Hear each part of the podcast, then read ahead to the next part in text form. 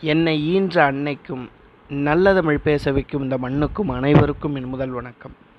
Procrastination தள்ளி போடுதல் அதாங்க என்னோடய டாபிக் இந்த தள்ளி போடுற விஷயம் வந்து நம்ம வாழ்க்கையில் கரெக்டா அப்படின்னு கேட்டிங்கன்னா ஒரு ஆஸ்பெக்டில் ஒரு சில ஆஸ்பெக்டில் அது கரெக்ட் எப்படின்னு கேட்டிங்கன்னா நம்ம கோவம் வந்துச்சுன்னு வச்சுக்கோங்களேன்.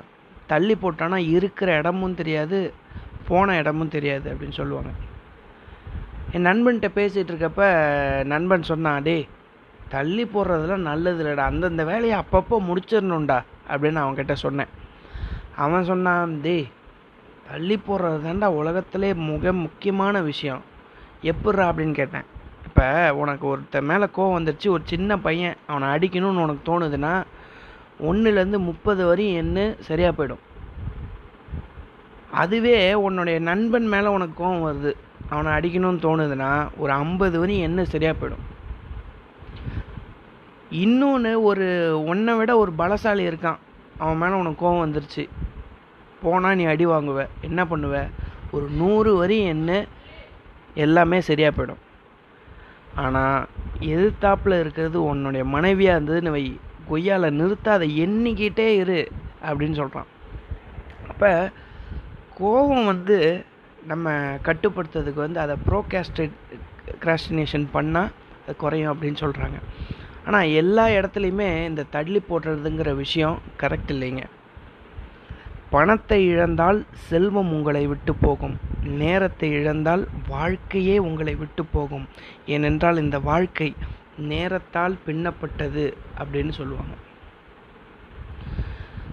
ஒருத்தர் வாழ்க்கையில் எதையுமே தள்ளி போடக்கூடாது அப்படின்ற விஷயத்த ரொம்ப ஆழமாக நான் புரிஞ்சுக்கிட்டது யாருக்கிட்டன்னு கேட்டிங்கன்னா திமுகவில் இருக்கிற திருச்சி சிவா கிட்டேருந்து நான் கற்றுக்கிட்டேன் அவங்களோட மனைவி இறந்துட்டாங்க.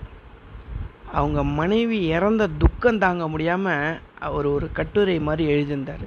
நியூஸில் எல்லாரும் படிச்சிருப்பீங்க. உங்களுக்கு தெரிஞ்சிருந்தாலும் அதை ஞாபகப்படுத்துறதுக்காக நான் சொல்கிறேன் என்னன்னு கேட்டிங்கன்னா அந்த கட்டுரையில் அவர் எழுதியிருந்தார். முப்பத்தி ரெண்டு வருஷத்துக்கு மேலே என்னுடைய மனைவி நானும் திருமண வாழ்க்கையில் இருந்தோம். முதல் குழந்தை எங்களுக்கு பிறந்துச்சு. அந்த முதல் குழந்தை பிறந்து ரெண்டு நாள் கழித்து தான் நான் பிரச்சார மேடைகள்லாம் முடிச்சுட்டு பதினேழாம் தேதி பிறந்து பத்தொம்போதாம் தேதி தான் நான் அந்த குழந்தைய வந்து பார்த்தேன். அப்பயும் என் மனைவி என்னை எதுவுமே சொல்லலை. ரெண்டாவது குழந்த பிறந்தது. அந்த ரெண்டாவது குழந்த பிறந்தப்ப நான் ஜெயிலில் இருக்கேன். அந்த குழந்தைய தூக்கிட்டு வந்து ஜெயிலில் என்கிட்ட வந்து காட்டிட்டு போனாங்க. நான் ரொம்ப மாதம் கழித்து தான் வந்து அந்த குழந்தைய பார்த்தேன். அப்பயும் என்னை அவங்க எதுவுமே சொல்லலை. மூணாவது குழந்தைய அந்த மாதிரி தாமதமாக தான் பார்த்தேன். அவங்க எதுவுமே என்னை சொல்லலை. நைட்டு ஒரு மணிக்கு ரெண்டு மணிக்கு தான் வருவேன் நான். நேரம் கடந்து தான் நான் வருவேன். ஒரு மணி ஆனாலும் ரெண்டு மணி ஆனாலும் எனக்கு பழசு ஃப்ரிட்ஜிலேருந்து எடுத்து கொடுக்காம புதுசாக செஞ்சு எனக்கு சாப்பிட வச்சுட்டு அவங்க அதுக்கப்புறம் தான் தூங்குவாங்க. நான் யோசித்து பார்ப்பேன் எங்கேயாவது பிரச்சார மேடையில் இருக்கிறப்ப மீட்டிங்லாம் முடிச்சுட்டு காரில் ஏறி உட்காந்தோன்னே இன்றைக்கி மனைவி கிட்டே போயிட்டு உன்னால தான் எனக்கு வந்து இந்த உலகத்தில் வந்து சந்தோஷமாக தலை நிமிர்ந்து இருக்கிறேன் அப்படின்னு சொல்லி அவங்கள எப்படியாவது பாராட்டிடணும் பாராட்டிடணும். அவங்கக்கிட்ட உட்காந்து ஒரு அஞ்சு நிமிஷம் பத்து நிமிஷமாவது நான் பேசி முடிச்சிடணும். அவ்வளோ அன்பு மனசுக்குள்ளே இருக்குது இந்த விஷயத்தில் அவங்கக்கிட்ட எப்படியாவது கடத்திடணும் அப்படின்னு ஒவ்வொரு நாளும் நினைப்பானாம் ஆனால் இந்த முப்பது முப்பத்தஞ்சு வருஷத்தில் இப்படி நினச்சிக்கிட்டே இருந்திருக்காரு. ஆனால் அவரால் அஞ்சு நிமிஷம் கூட உட்காந்து அவங்க மனைவி கிட்டே பேச முடியல. ஒரு நாள் அவர் யோசிக்கிறாரு என்ன இருந்தாலும் சரி இன்றைக்கி நம்ம மனைவி கிட்ட கண்டிப்பாக உட்காந்து அஞ்சு நிமிஷத்தில் எனக்கு ரொம்ப சந்தோஷமாக இருக்குது அப்படின்னு சொல்லி வெளிப்படுத்திடணும்னு சொல்லி நினைக்கிறாரு. அவங்க வீட்டிலேருந்து கால் வருது இவங்க மனைவி வந்து உடம்பு சரியில்லாமல் ஹாஸ்பிட்டலில் அட்மிட் ஆகிருக்காங்கன்னு சொல்லிட்டு. இவர் ஹாஸ்பிட்டலில் போயிருக்காரு. ஹாஸ்பிட்டல் போயிட்டு டாக்டர் அப்போ தான் சொல்கிறாராம் உங்கள் மனைவிக்கு வந்து இனிமேட்டு நினைவு திரும்பவே திரும்பாது ஃபுல் கோமா ஸ்டேஜில் தான் இருப்பாங்க அப்படின்னு சொல்லிட்டாங்களாம். அவங்கக்கிட்ட பேசினாலும் அவங்க ரிப்ளை பண்ண மாட்டாங்க. அவங்க பேசுறது அவங்களுக்கு புரியுமா புரியாதான்னு கூட இவருக்கு தெரியாது. ஆனால் அவங்க மனைவியோட காது கிட்ட போய் அவங்க மனைவி பேரை சொல்லி அவர் கூப்பிட்ட உடனே இந்த இமை மட்டும் அசைஞ்சு கண்ணிலேருந்து ரெண்டு சொட்டு கண்ணீர் மட்டும் வந்தது அப்படின்னு ரொம்ப சென்டிமெண்ட்லாக அவர் சொல்லியிருப்பார். நீங்கள் யோசிச்சு பாருங்கள் இன்னைக்கு செஞ்சுக்கலாம் நாளைக்கு செஞ்சுக்கலான்னு சொல்லி அப்பேற்பட்ட பெரிய மனுஷன் திருச்சி சிவாவே முப்பத்தி ரெண்டு வருஷமாக அவங்க மனைவி கிட்ட ஒரு அன்பை கூட வெளிப்படுத்தாமல் அஞ்சு நிமிஷம் கூட உட்காந்து பேச முடியாமல் அவங்களுடைய வாழ்க்கையை இவ்வளோ வீணடிச்சிட்டேன் அப்படின்னு சொல்லி அவங்க மனைவியோட புகைப்படத்துக்கு முன்னாடி உட்காந்து டெய்லியும் அழுவுறத அவர் வந்து சொல்லி போட்டிருக்காரு.